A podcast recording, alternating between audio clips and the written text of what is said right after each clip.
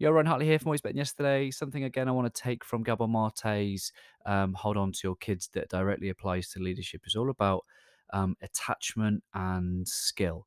And, and what he's trying to really share with parents is that being a parent is um, is not necessarily a skill that we have to develop.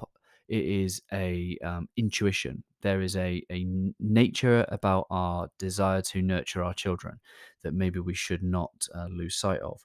Um, and the reason I kind of want to bring that into a conversation about leadership is that um, he says that um, parenting without attachment, without a there are there are about seven or eight different things that he describes as as good attachment, but a lot of what they kind of stem from is is is need and dependency and and a, and a knowing that that parent cares for them and has their best interests at heart and is responsible for their survival and for their development. Those unspoken, intuitive, felt feelings about when a, when a child intuitively feels that a parent cares for them, wants them to be safe and be um, well fed and nourished and developed and just loved and connected, then the form of attachment comes. But what he says is that too often we forget that intuitive nature of attachment and we go to an intellectual technique to try and be better parents. And he says that um, in absence of attachment, you, your techniques are, are rendered, you know, useless. If the relationship, uh, if, if the behavior is, is not being shown in a good way, don't fix the child, fix the relationship. So, how does that apply to leadership? Well, leadership is so often talked about a skill set. And I part believe that because I do believe that leadership is something that you can learn and grow and that everyone can be better at.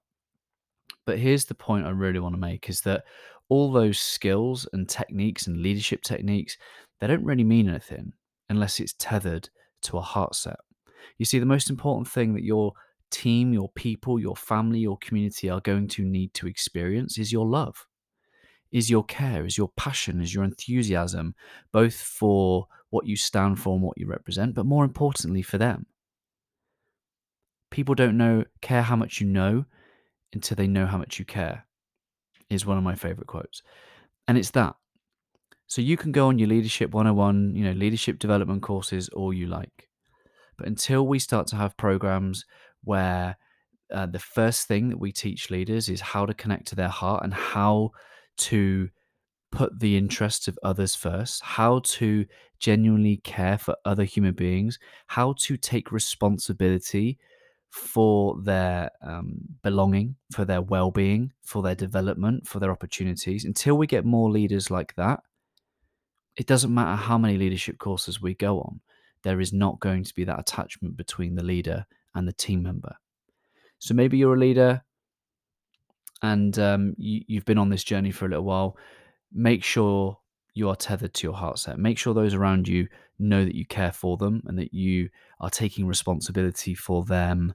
Um, it's a real paradox, real balance, because yes, there's a, a great deal of personal responsibility um, that we want to see in the workplace, but this is to leave it beyond any doubt that you care for your people and that when you build that bridge of connection then some of the things that you learn about leadership, some of the techniques and some of the skills and some of the ways that we can influence people will become more received, will become more receptive because you've created that form of attachment. In absence of attachment, it won't work. So there we go. Hope this has helped. I'm continuing to learn as I go, and as I go, I, am sharing with you um, I'm really enjoying Gabor Mate's book, Hold On to Your Kids. As I said yesterday, I think um, parenting is the greatest form of leadership. So I'm learning a lot about leadership from a parenting book. There's always inspiration everywhere. Just keep looking for it, my friends. Always love.